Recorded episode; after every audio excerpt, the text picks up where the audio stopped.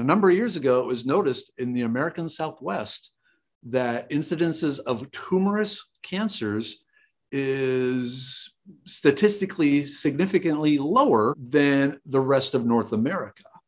And at first they were thinking maybe, it's genetics. But then it turned out anyone who had moved to the American Southwest and had been there, I can't remember, it was 14 years or a certain amount of time, their risk plummeted too. So a whole bunch of research went into this, but it came down to having the prickly pear cactus in your diet. Welcome to the Wild Herbs Podcast, where we unpack and uncover the healing properties of wild herbs so you can heal naturally with the plants beneath your feet. I am your host, April Punsalan, wild untamed plant lady, also a botanist and ethnobotanist and herbalist dedicated to teaching you how to heal with plants. If you want to learn edible and medicinal plants, you are in the right place, my friend. I'm so excited to have you tune in because I have a special treat for you. Today, I'm interviewing an expert forager, Dr. Mark Merriwether Vorderbruggen. Let me tell you a little bit about Mark's amazing background. He has a bachelor's of science in medicinal chemistry, a PhD in physical organic chemistry. He has one of the best foraging websites, and he's been operating that website since 2008.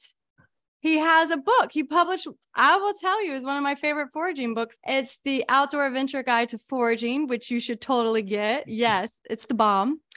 And he has Medicine Man Plant Company, which has some phenomenal products that I am definitely going to buy. And after I figure out which one I need more, which we will get to in this interview. So definitely glad that you're tuning in today because Mark is a resource for sure when it comes to foraging wild herbs and plant medicine. So thank you so much for coming and for your time. Because as I said before we started, you're an entrepreneur, you're a teacher, you're a healer, you're many things. And I know that time is one of those things that's limited. So thank you. Oh, my pleasure to be here. We've been talking, like you said, for two years behind the scenes. So it's nice to finally get a more face to face sort of conversation going. Yes, it is. It really is. So, Merriwether, did I say that right? Merriwether, I- you said oh. the name Vorderbruggen. Vorderbruggen. Okay. Vorderbruggen, yeah. That's is that German? It's actually what happens to a Dutch name when they move to Germany. Oh. The original name used to be Vorderbruggen, and the Germans decided that was too long, so they shortened it and made it the much more efficient Vorderbruggen. But that was back in the 1700s. It was a while ago. I like it. I like that the history of your name. So Merriwether, though, how did you get that nickname? So I back when I had time, I used to do a lot of hiking and backpacking and kayaking and canoeing. And whenever I was out, I used to drive my hiking buddies nuts because I was always looking at the plants, looking at the mushrooms, trying to figure out what they were and slowing them down. And it just became a thing. Come on, Merriwether, we still got eight miles to go. It was in the Lewis and Clark expedition. Meriwether Lewis, his job was to identify potentially useful plants and animals during the great exploration of North America. When I started up the original website, it was actually a blog devoted to hiking and camping in Texas. I decided just uh, to hide my identity because even back then there were crazies online. I just decided to go with Merriwether at uh, name. And because there are so many R's in my name, I threw an extra R in Merriwether. And that Merriwether's Journal is what eventually led to Foraging Texas. That's a really cool story. Botanists and plant people, we don't go very far fast. So you love to learn because you have an MS, okay, and or BS in medicinal chemistry and a PhD in organic chemistry. I I love to know how plant secondary metabolites are actually working on the cellular level. So I can only imagine that your plant background has helped you understand fully the process. So I've been learning all the plant phytochemicals, and I'm just curious. And this is diving deep really mm-hmm. fast. So I, I apologize in advance, but I'm just wondering saponins, terpenoids, all these plant phytochemicals. Can you talk about maybe saponins or terpenoids and just geek out with us a little bit? So to truly understand that, it would require a lot more chemistry. And Okay. basically, we would be having a Star Trek techno babble conversation. Okay. So I knew you. you were going to ask this question. So I thought about it and ran through my brain and, and what other uh, metabolites, as you say, are easier to explain what's going on and would be really useful for your audience. And so I settled on mucilage Nice. the plant slime, the slime in okra, in wild violets, in prickly pear cactus, that aloe vera. There's something really cool about this plant slime from a molecular structure. It is perfectly designed to grab onto and hold tightly glucose, the Mm. sugars, which means when you consume slimy foods and either starches or sugars in your gut, that sugar will be grabbed by the mucilage and held tightly, which means it can't immediately make the jump into your blood. So the slimy foods are a great way of controlling blood sugar. Mm. Which, if you look at the rate of diabetes in the Mhm. country and really in the Western world, it is skyrocketing. Our diets are filled with sugars and starches. And if you saw the news, when I was a kid, fats were the bad thing. And so Hmm. to get rid of fats, they replaced everything with sugar because sugar is fine as long as you brush your teeth. Sugar is not fine. It causes all sorts of other health problems, as we can see with the huge amounts of diabetes. And so just adding the slimy foods with the mucilage that grabs that sugar and holds it is a great way of controlling the blood sugar. That is interesting. I never thought, I always think about mucilaginous herbs as coating the lining of our mucous membranes and helping inflammation. And Yeah. but I never thought about it in terms of grabbing onto glucose and keeping it from circulating in the blood. Is that what it so? It, it basically keeps it trapped in the digestive system and only slowly releases it or not even releases all of it. I'm going to have to share that with people. And you know, I have to put a plug into you and be like, I learned that from Merriwether. I did not know that before. So you have one of my best or one of my Mm-hmm. favorite foraging books. I love it. It has a lot of less common, more obscure plants, which I think is really cool. Mm-hmm. It is the outdoor adventure guides to foraging. Explore nature's bounty and turn your forage finds into flavorful feast. And so you put your heart and soul into this book, I can tell. And you obviously have you have a lot of years of for, foraging experience. How did you get started foraging? Can you tell us a little bit about when you first fell in love with plants and when you knew that wild plants were going to be your thing? So my earliest good memories were out gathering different wild plants with my mom and my dad and aunts and uncles. Both my parents were children of the Great Depression. And so one of the ways the small farming communities where I grew up in got through that terrible time back in the Depression was through a knowledge of edible plants. I have two brothers. All three of us were born in a two year period. And my parents Wow. quickly figured out the only way they were going to survive us is if they took us out into the woods every day and run us ragged. And while we were out there, they used it as an opportunity to teach us all the plants that they used to use when they were growing up as food and Nice. as medicine. And it was just so cool. And back then, the really the only books that offered any extra information was Euell Gibbons, Stalking the uh, Wild Asparagus, and the different Boy Scout guides. And so I grabbed those and just studied and loved it. And my original plan, though, was to become an astronaut because you're born knowing you're going to be a scientist. I knew I was going to be a scientist, but I wanted to be an astronaut. But something absolutely terrible happened in the eighth grade. I grew over six foot three. Wow. I ended up at six five. The NASA doesn't allow astronauts above six three because they can't make spacesuits bigger than that. And so I couldn't be an astronaut. So what am I going to do? I love plants. I love chemistry. There's no money in botany. I'd figured that out already.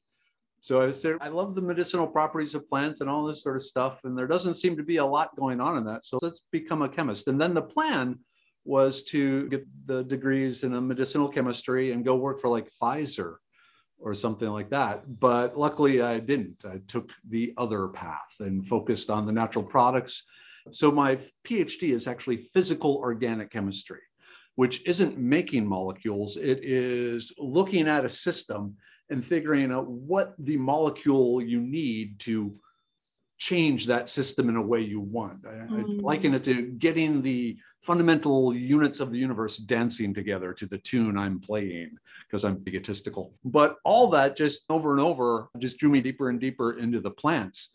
And then going back to my original website, the Merriwether's Journal, it was somewhat popular, but when I mentioned the different edible medicinal plants and mushrooms I was finding, those were the posts that really got people's attention.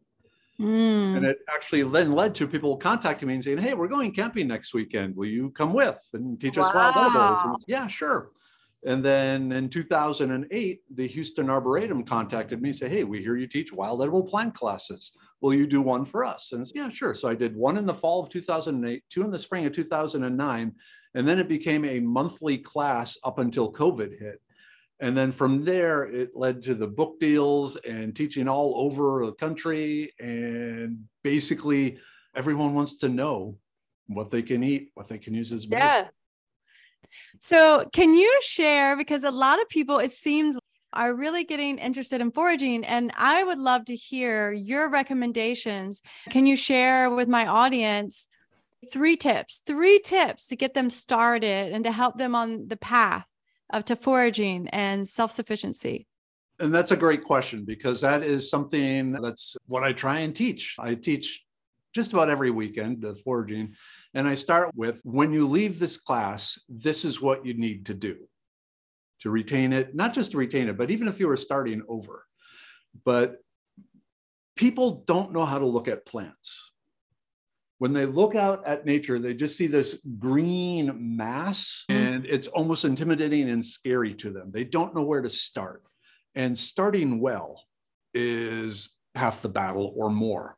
So I say, okay, the first thing you need to don't go looking for edible medicinal plants. Go looking for plants, identify them, and then look up what their edible medicinal uses are now. That's so much easier now because there's Google, there's you mm-hmm. know, and even more precisely, start with the trees. Go out, walk out your door, Mm, like look that. around, figure out what trees are around you.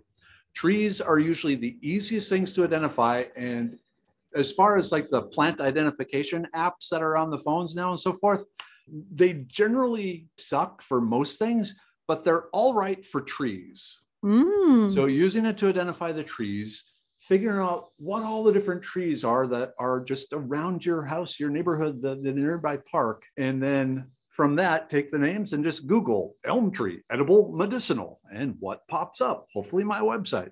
Probably my website. But this has two things. First, you get it's easy. yeah. Said, identifying the trees, as far as identifying plants go, identifying trees is by far the easiest thing to identify. Plus, you get instant rewards. Our brains love instant rewards. And so you immediately go, oh, wow, that's a pine tree. I can make tea from the pine needles. I can use the pollen as a testosterone supplement. I can eat the pine, for the pine nuts. I can eat the inner bark, all this great stuff. And so as you go through that, you get this instant reward. Wow, I got all this stuff.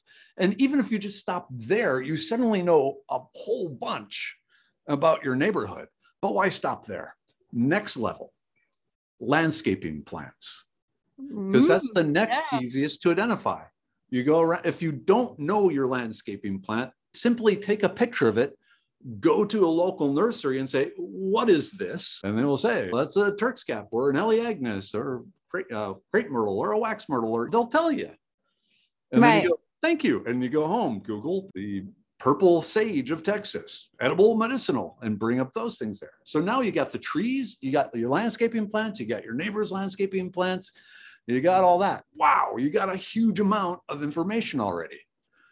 Then the next thing I go after is vines. Mm. Are there vines around? Because vines are a fairly small selection uh, of plants.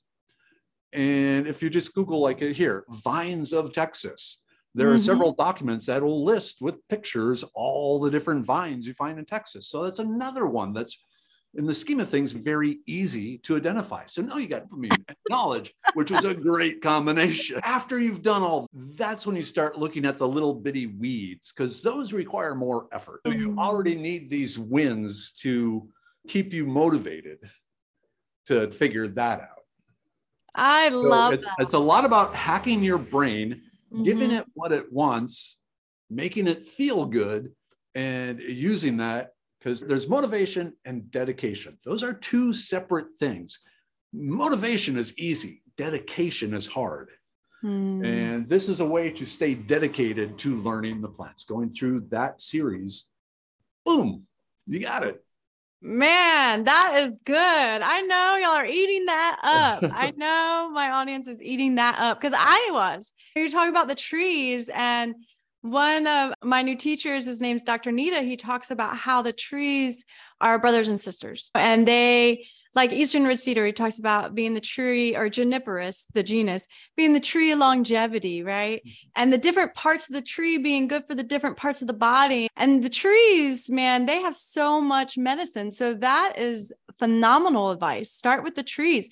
And the other thing is the trees, you can do it even if you're in the middle of the city even mm-hmm. if you're in New York City, you might be scared of the pollutants, but it's probably better to work with the tree than not to work with the tree, to be honest.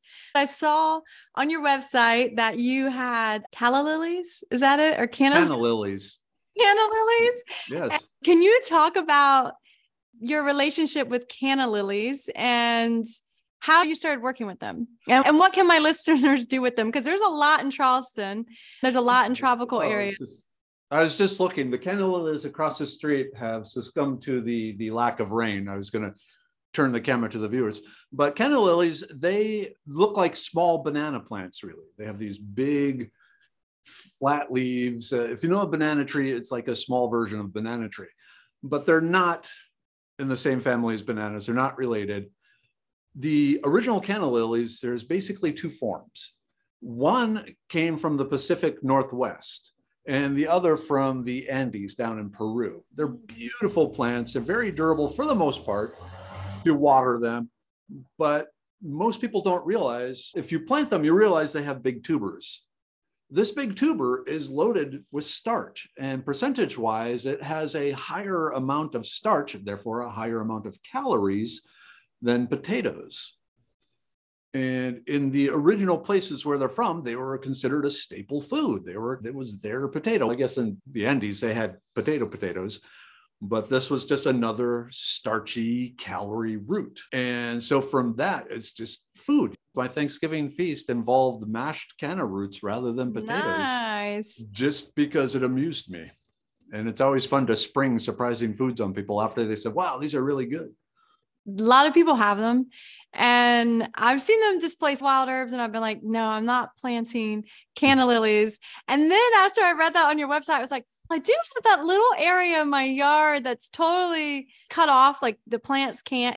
It's just a little square with a patio, and I'm thinking about planting all the plants, the exotic plants that people gave me. My big thing has been finding food with starch, carbohydrates. Yeah. So I don't have to do wheat. Because that's a, a, big thing about foraging. It's easy to get vitamins and minerals and antioxidants and phytochemicals, all this good stuff. Calories is tricky. And when it comes right down to it, especially in a survival disaster, whatever sort of situation, calories are what you need more than anything else. So I have Johnny canna lily, canna lilies all over the place as nice. secret food sources just because they look good.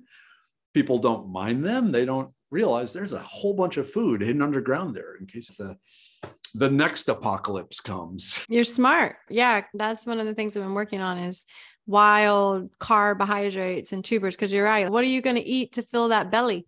To make that mm-hmm. belly not growl. It's easy to fill the belly. It's hard to fill it with stuff that will give you the energy you need to do all the labor associated with. Yeah, that's a good point. So you said, which piqued my interest, pine pollen for men. And so I have worked with the the pine cones before they're open, but how are you working with pine pollen to support men's health? Can you talk to our uh, the audience about that? So the pine pollen, and it varies in concentration from tree to tree. Most of the research has been done on the white pines, but the pine pollens contain a number of different androgens. and mm. testosterone. So not only testosterone, but also the precursor molecules that the body then converts into testosterone. The issue, though, is if you just consume the pollen into your digestive system, the testosterone and the androgens get torn apart. So they don't remain as testosterone as androgens. So you don't want to consume it, the pine pollen, specifically into your gut. So, how do you get it? The other things about the estrogen and these androgens is they are very soluble in alcohol mm. and very soluble in fats. They're not soluble in water. So making a tea is out. But an alcohol tincture or a fat where you just mix the, the pollen and like beef tallow or you know whatever tallow you happen to have, very gently simmer it for a while and then use it sublingually. So you basically take a spoonful and hold it in your mouth mm. because the testosterone then will pass through the, the tissues of your mouth, under your tongue, the soft tissues, and be absorbed into the body that rather than swallowing it in. If you look at the different testosterone supplements, uh, a lot of them are gels or patches mm. for that reason. So, and if you don't want to hold it in your mouth, it's also the bottom of your feet. Wow. If you think about the bottom of your feet, sweaty feet. Feet are loaded with really big sweat pores. It's one of our main places where we dump sweat to get rid of heat. It also means it's really good at absorbing stuff that is touching the feet. So, taking your bear grease pine mm. pollen salve, applying it to your feet every night, I'd be happy. I study Ayurvedic medicine, and in Ayurvedic medicine, they talk about rubbing the feet with oil at night, and and they cook a lot of herbs and oil and fat. And I'm starting to realize how important that is and how effective of a mode of administration it is for other herbs versus just water or alcohol and the different okay, types. Go? You know? go ahead. Chemistry time. Yeah. So you've heard like dissolves like somewhere in chemistry. That's why, like a cube of sugar will dissolve in water, but if you drop it in olive oil, it just sits there. So, matching the particular compounds in the herbs, in the plants, in the mushrooms to what they are soluble in is a big part of herbal medicine because you can't just make a tea out of anything you want. You can't just make a tincture out of anything you want. You can't just make a salve out of anything you want you need to have it match. The solvent and solute mm-hmm. need to be compatible. And that's yeah. something I see over and over. People are saying, Yeah, I made this tincture, I made this tea. And it's like any effect you're getting from that is placebo because the compounds are not going to be in there. Yeah, it's important to know what you're treating and what your what plant the secondary metabolites you're trying to extract. And it does come down to experience too and knowledge because I don't really like tinctures. I don't really like alcohol. And that's because I have a lot of fire. I'm like Ari mm-hmm. Pitta. And if you ever put like mm-hmm. alcohol in water, you just, the water just disperses, right? Yep. So I have no extra water to ah. spare in my body. But rosemary, like I have to extract the rosemary and alcohol because I love that resin and I love extracting the resinous plants from alcohol. Do you work with many tree resins? This is a selfish question for okay. myself. I, I would say if you are going to focus on tree resins, the uh-huh. tree you need to be focused on is sweet gum. Because of all the different resins out there, especially here in North America, found all across North America, and especially up by you, down here by me, the scientific research on the sap, the resin of sweet gum is absolutely astounding. It is a surprisingly ancient tree. To live this long, has had to develop all sorts of ways of protecting itself. And because nature repeats over and over things that work, the same things that help protect the sweet gum tree work really well in protecting us. So yeah, focus on the sweet gum. And yeah, I love the sweet gum. Any sort of issue, there's probably some scientific research saying, yeah, it, it actually helps her.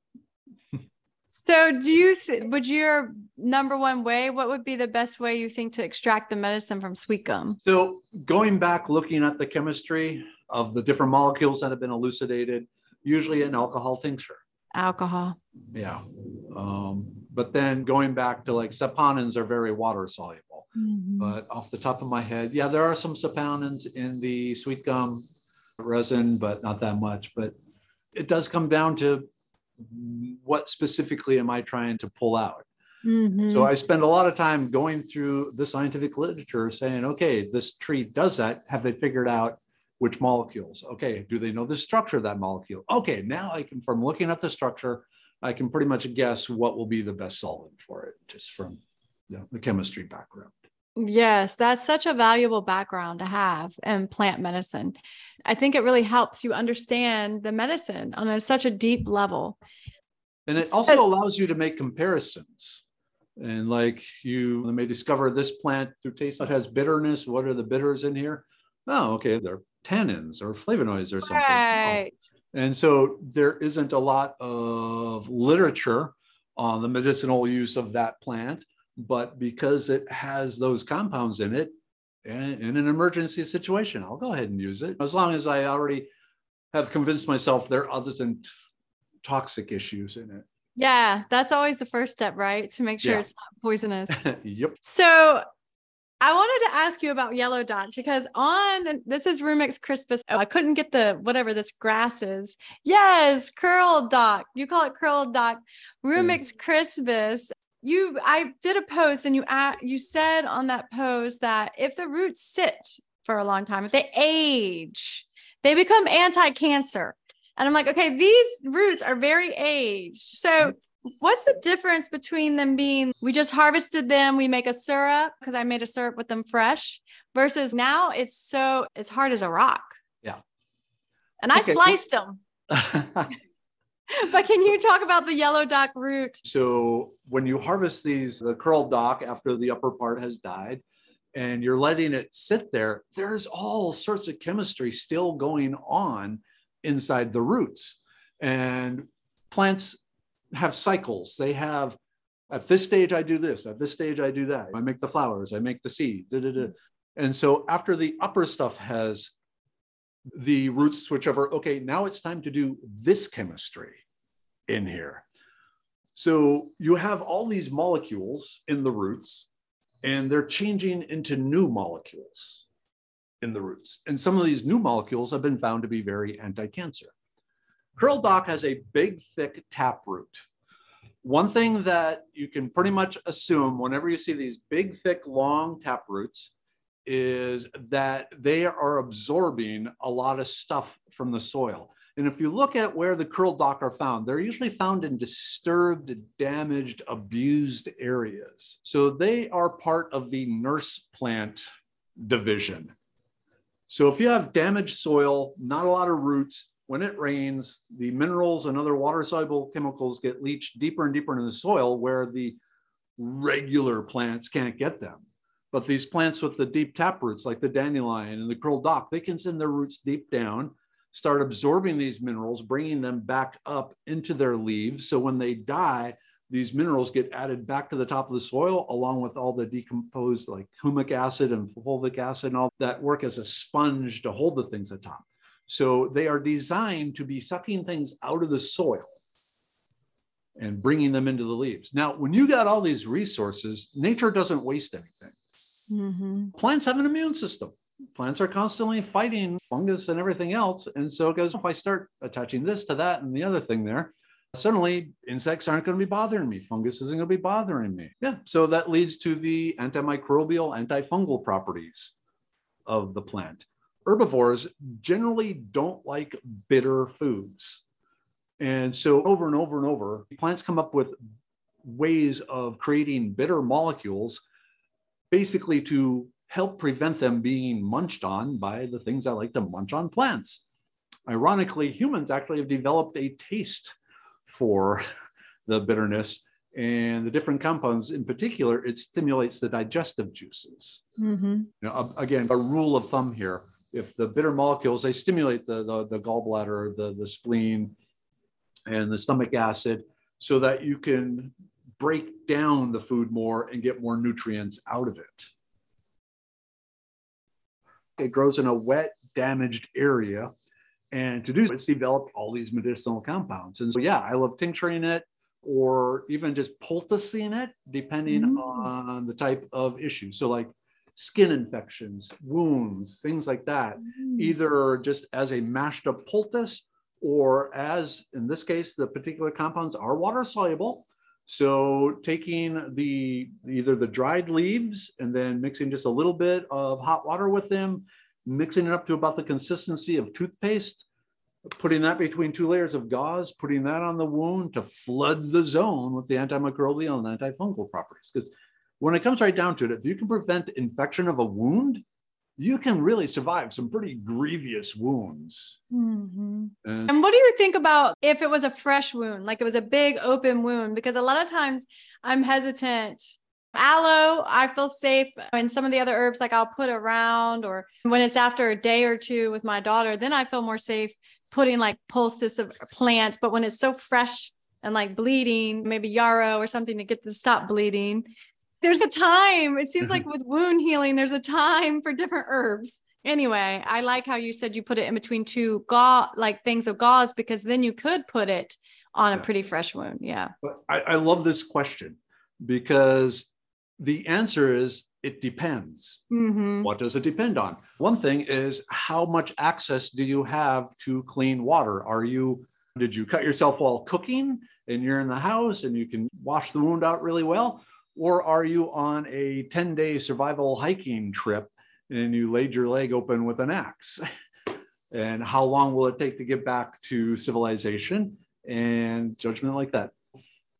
The less access I have to clean fresh water, the more likely I'm going to start grabbing plants once, like you say, once the bleeding has stopped. And I've been in situations where that's been done multiple times. And God willing, so far haven't had a problem. Knock on wood, whatever but knowing when, like the credo of healers is first do no harm. Mm-hmm. And so assessing the situation and deciding is this going to be beneficial or potentially harmful, judging those risks yeah. comes into play. Definitely. Yeah. And watching, mindful watching. When I just had to heal my daughter uh, one of her really bad wounds, and they wanted me to give her oral antibiotics, but I didn't but it was that watching and she was like i trust you and i appreciate the nurse and she called me back and she asked me questions. I actually asked her I was like do you have a practice? And she was like no i'm just an er nurse but i was like man you would be really good family nurse practitioner we'll be wrapping things up soon. So i mm-hmm. think it would be good for us to talk a bit about the importance of plants wild herbs making the body resilient against cancer because cancer is becoming the leading cause of death over heart disease in our country and in some areas, they don't even have a word for cancer. The areas where it's developing and they just eat nothing but wild herbs and they're active all the time. My stepdad just passed from colon cancer and my aunt had breast cancer. And I think we all have these stories, right? Because it's mm-hmm. becoming so common. And I read one in three Americans will get cancer. And so I would love to hear if you have any advice for the listeners on how to make your body a cancer fighting machine and which herbs would you gravitate towards? Let's jump to what is what I consider to be the best plant. Okay, yes, I would or, love that. Because this is something people can incorporate into their diet every day. It may surprise you prickly pear cactus. Wow. The pads of prickly pear cactus. So when a medicinal chemist is trying to find new medicinal molecules, one of the techniques is to look at a group of people that have a specific diet and see what sort of health they have compared to the others around them that are eating in the same sort of ecosystem, if you will, of life, but are eating different foods. A number of years ago, it was noticed in the American Southwest that incidences of tumorous cancers is statistically significantly lower than the rest of North America. And at first they were thinking maybe, it's genetics. But then it turned out anyone who had moved to the American Southwest and had been there, I can't remember, it was 14 years or a certain amount of time, their risk plummeted too. So a whole bunch of research went into this, but it came down to having the prickly pear cactus in your diet. They haven't figured out what in it is doing the protective thing. But every morning now, I have two eggs and I chop up. I get the Goya Brown Goya brand jar of nopales, the prickly pear cactus pads from the grocery store. and chop up about a half a cup of that into it and mix it all up and eat it every day. Statistically, that should greatly reduce my, my chances. But then, what is cancer is the big question. And cancer is basically when your cells divide and then keep dividing rather than dividing and then one dies. And so it's basically the cells aren't dying by their programmed cell death. And the reason for this, there's a multitude of different reasons because there's a whole bunch of different proteins and chemical pathways and, and, and, things going on that tell the cell reproduce and die. And if you screw up any one of those signals, suddenly you end up with reproducing and not dying. Mm-hmm. And so when it comes to cancer fighting plants, they all have different molecules in it. And so they really will only work on one of those signal agents. And so if this is a signal that went wrong, this plant helps with that. But if it's this one over here, this plant, but there's something, at least in prickly pear cactus, that seems to work on multiple of these path broken pathways. That's really interesting. So, I that's why basically coming up with a cure for cancer is so hard because there's so many different causes for cancer. Yeah, I yes, I do a lot of cancer research and it seems like the more diversity you can get into your diet, plants, the better. The more antioxidants. Like I was mm-hmm. reading, our cells have, they become unstable because of the free radicals. The atom yeah. doesn't have all its electrons. And then the antioxidant has extra electrons and it gives that to the atom in our cell that then makes that atom stable, right? It's, I, I like this analogy. It's more okay. So you got this free radical. Uh-huh. That is a hand grenade that is perfectly shaped, bind to our DNA, and then blow up. Mm. And oh. once you damage the DNA, you damage that section of the DNA that produces a protein. So the protein gets made wrong, and then the signal is bad. For antioxidants are like Captain America throwing themselves onto the free radical before it can get to the DNA. And mm-hmm. when it explodes, it just contains the explosion. That's interesting. Yeah, yeah so it's, it's like they bind to the free radicals and keep them from being able to do damage rather than stabilizing the DNA or things like that. In most cases, berberine is slightly different, but that's a whole nother lecture. Yeah, I was just working with yellow root a little bit, like xanthorhiza. But can so the free radicals, they, if you don't have enough antioxidants, if you're not eating enough vegetables and wild herbs, then they can lead to cancer, right? Because they right. make our cells more unstable. So, how does that affect the cell death? Because you're saying that it's okay. when the cell doesn't die, if yes. that's not too scientific. Okay, no, uh, let me see if I can do this. So, you got the DNA controls the proteins and the other things that are being made by the cell. Those proteins then do chemistry in the cell. And so at some point, the cell says, okay, it's time to make the proteins that kill me because it's time. I've outlived my usefulness and I'm starting to get damaged. And rather than hang around, I've made this new cell. It's fine, it's healthy, it's good to go. So it's my turn to die. So there's somewhere on that DNA code that says, make the proteins that kill me. If the free radicals damage that area, those proteins don't get made or they're corrupted in their making. And so they don't send the signal or they don't cause the chemical cascade, the metabolic pathway to lead to the cell dying. And so the cell doesn't die. And mm. eventually it just reproduces. It reproduces with that damaged DNA. So the cells it creates don't die either. Then you have cancer. That was such a good explanation. And I know if you have to rewind that, listen to that again, because I'm probably going to have to listen to it five times. I'm going to have to make a diagram. I'm going to have to label it because I only learn when I write. And I'm over here writing, but I'm like, wait, I'm the interviewer. I have to listen. I can't just be absorbing.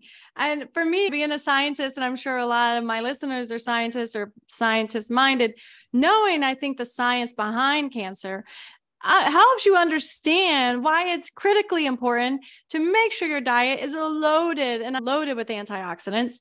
Because the way I look at it is we're living in a polluted environment. And so we're eating less than we were eating when our environment was less polluted. And that equation is not good. You Absolutely. don't want to have pollutions less antioxidants in your diet does set you up to be vulnerable.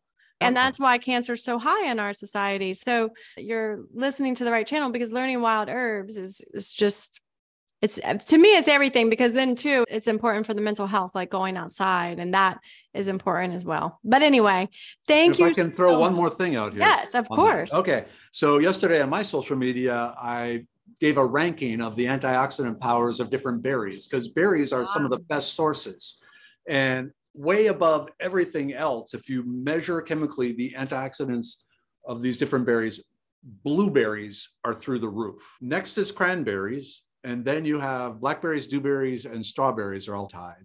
And then it drops off from there. But the question is yes, scientists have measured these many antioxidants, but how many are you absorbing?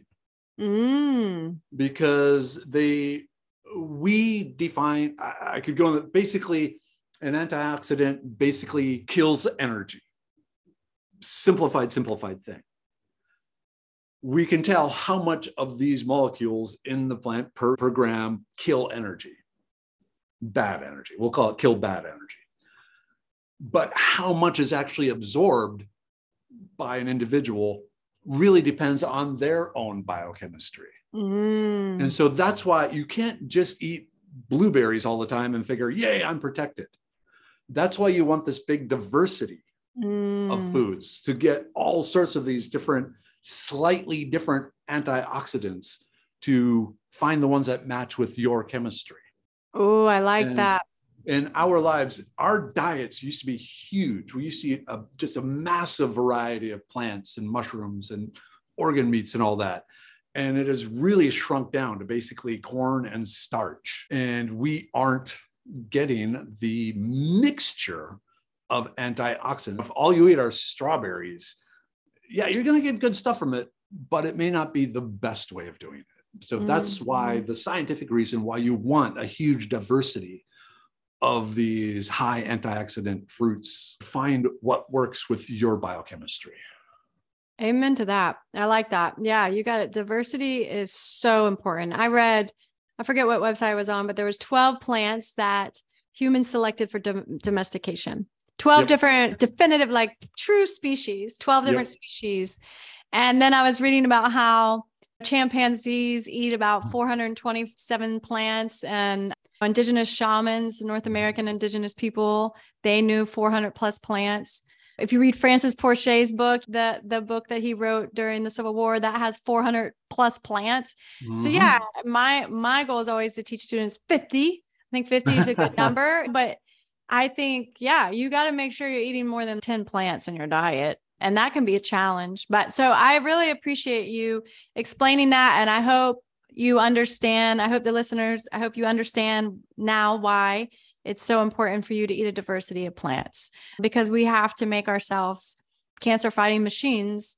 So obviously, you have a very good understanding of how the, the plant chemistry works because you've had such good I'm sure you've had really good teachers and working with the plants. And you started, you co founded mm-hmm. Medicine Man Plant Company. Right. And so I know your products are phenomenal. I'm going to have to order one because I want to experience your products. And I was looking at your website and you have a lot of good blends. It's hard to pick. you have liver pill and gut pill. And I know a lot of people that live in North America or let's just say modern countries, developed countries, because of the diet, right? And lifestyle. A lot of people's livers are really taxed, and the digestive system is not operating at full capacity. If I could only buy one, which one would you suggest and why? Question for you Have you ever been on antibiotics? like oral antibiotics. Yes, when I had strep throat. Oh, and when I had a really bad urinary infection, but they actually weren't able to heal me with the antibiotics. I stopped taking them and I went to Eryngium yuccifolium rattlesnake master and I was the infection was gone in a day. Cool. Yes. So that being said, the gut pill. The gut pill. Yeah. So there is some amazing detailed and studies showing that a lot of health issues depend or to basically to be healthy you need the proper amounts of the right gut bacteria And if you've taken some sort of oral antibiotic, there's a very good chance that it knocked out a lot of the good gut bacteria, allowing the bad gut bacteria to take over. And so in the gut pill formula, it has the live lactobacillus and the specific strain that has been found to be most beneficial to most people. There's always some, you know, personalized sort of thing, but if you were going to repopulate your gut, you would want this strain of lactobacillus. There's also uh, Ayurvedic triphala fruit, which is a mixture of three fruit that have been shown scientifically because everything I look at, I need to know the science behind it. Mm-hmm. Before I put mm-hmm. my name on the bottle and put it on the shelf, I need to be able to explain what's going on. And in the case of the triphala fruit, the triphalas, they suppress the bad bacteria mm. and encourage the good bacteria. That's interesting. So you got that going on. Then there is calendula oil from it. Calendula oil is a fantastic healer of tissues. So if you have damaged skin or any sort of wound, the calendula oil stimulates the healing process of the cells. It's like putting extra foreman at a work site saying, work harder, work faster, work harder, work faster. And so it heals. And so that is to heal the underlying tissue damage that's part of the whole leaky gut, ulcers, all those sort of things. So helping the tissue repair, but then also marshmallow root, because marshmallow root is a great source of the mucilage to help repair the mucus layer. So if you're going to repair the stomach, you have to, usually there's damage to the mucosal layer, which then leads to the digestive juices and enzymes attacking the underlying tissue. You're basically eating yourself. And so the calendula oil goes in there and starts repairing the underlying tissue damage and the mucosal or the mucus from the marshmallow root seals over the top. So you're supporting the gut bacteria, you're suppressing the bad bacteria, you're supporting the good bacteria, you're supplying the good gut bacteria, suppressing the bad gut bacteria, and repairing both layers of tissue in the gut. And then there's what they call the gut brain axis. There mm. are neurons in our stomach that are constantly seeing what's going on and reporting to the brain if something needs or something's out of whack.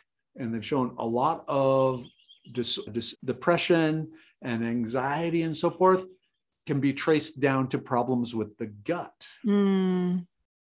And so I know once I formulated the gut, I'm generally I'm a happy guy. I'm under a tremendous amount of stress all the time. I always have. I got this under. I'm Gen X. I got this under control. But when I started really taking my gut pill every day, it's wow, all right, world, come at me.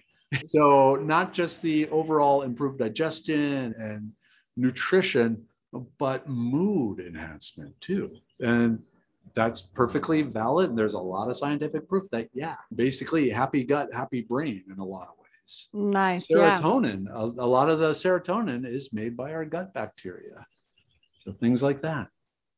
I read the ingredients and I was really impressed with the triphala because I study Ayurvedic medicine and that's such a key that's come up so much in my studies and that is really good for any dosha. So no matter for those of you for my listeners that know Ayurvedic medicine, like that is good for pitta, vata and kapha.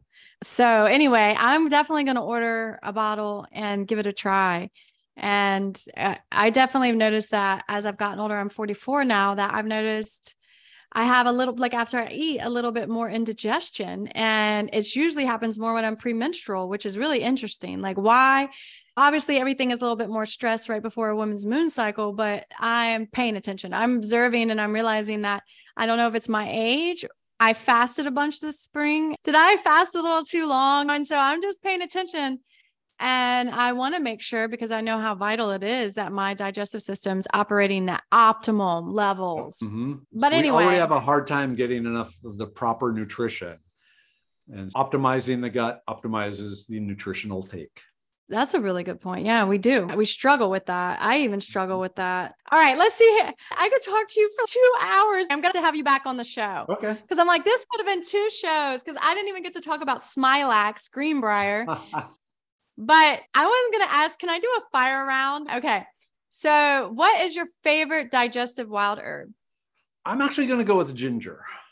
Nice. Um, because it tastes good, it stimulates a bunch of things, and it has a nice warm calming effect. And so it's not one of the bitter herbs, it's not burdock root or some of the others. But overall, if someone's coming to me with digestive issues, that's the first thing I will try. Nice. It's simply ginger. Now, what about liver detox herb? Definitely burdock root. So the burdock root is it stimulates the production of the enzymes that the liver uses to get rid of stuff to detoxify. So again, it's like putting more workers on site working harder to get rid of all the gunk we've been consuming. Oh yeah, burdock root. That's been my favorite herb since I was 16. Really good for me. I don't know. But yeah, it's probably good for everybody. Yeah. So anti-cancer wild herb, you said cactus, prickly pear cactus. Prickly pear yeah. cactus. And then the wild herb, we didn't talk about wild. You said blueberries, but do you have a wild herb, not fruit, but like a wild herb that you could think of that people should learn to pick to protect them from cancer? Okay, so That's the biggest one it would be, mm-hmm. in my opinion, is reishi mushroom. Mushrooms. Nice. And would you like? Because I heard that their properties aren't extracted as well in water. Right. so true? I do. Yeah. So uh, going back to like dissolves like, mm-hmm. a proper extraction of reishi would be what's called a double extraction, where you start out soaking them in alcohol to extract the alcohol soluble stuff. Mm-hmm. And then you take it and put it in water and extract the water soluble stuff and then combine the two. Then take it, take the water fraction, put it in a jar. Then take these two jars, combine them. And I, you may see some precipitation. That's just because of solubility. If that happens, just before you take the reishi, shake it up really well so you get both the precipitate and the solution. Now, do you have any reishi products? Yes, I do actually. I have what's called DNA Defender honey, and it is actually honey, raw honey, infused with reishi, chaga, and turkey tail. Wow. The mushrooms are freeze dried, powdered, mm. and then mixed with the honey that way. Yes, yes. Sweet is really good for people with a lot of fire, a lot of yang. so I felt I can have as much honey as I want. it's good for me. Thank you so much for your time. I learned so much, and I know my listeners did. You are a wealth of knowledge. I definitely want to have you back on the show. I hope that one day we're out foraging together and we can vibe with each other because I'm sure you're attracted to certain plants and I'm attracted to certain plants. It'd be fun to, I don't know, just to get out and botanize together. So hopefully that happens one day. Here's a teaser. Okay. One of my favorite topics is how did we learn which plants were medicinal?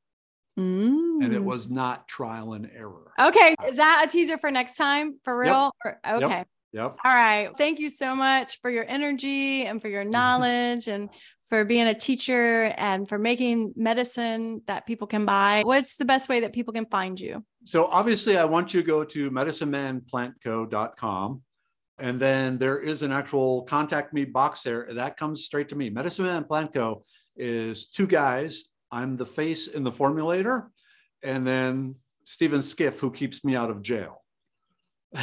and so that's it. You're, if, if there's a, a, question about my package didn't arrive or it was something like that, it would go to Stephen. Everything else comes to me. If I have this issue, what do you have that will help with it? And even if i don't have something to help with it i will try and give you advice to to i don't carry this product but this company over here i trust them use this and this together and report back sort of thing. oh so, that's really sweet of you. That's a gift I'm, yeah. I'm a medicine man not a businessman.